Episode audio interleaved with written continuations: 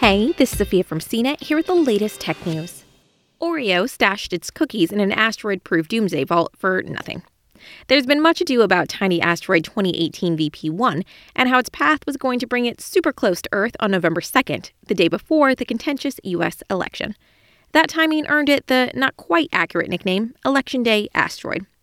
It appears the asteroid didn't hang around long enough to leave a mark on the night sky. According to current data and observations, it passed by and went on its merry way. Planetary astronomer Michael Busch dropped an update on Twitter on Monday, tweeting, There was apparently nothing on the infrasound and atmospheric flash monitors today. 2018 VP1 has, as expected, flown past Earth. The asteroid had a mere 0.41% chance of impacting Earth's atmosphere. The dainty size of the asteroid meant it was no threat.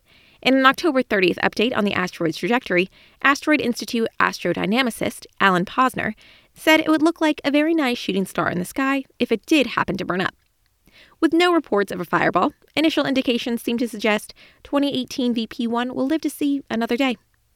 Earth was never in danger from the asteroid, but its scheduled visit to our neighborhood fit in with the ongoing weirdness of a year filled with political strife and pandemic stress.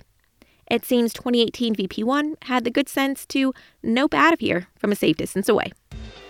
For more of the latest tech news, visit cnet.com.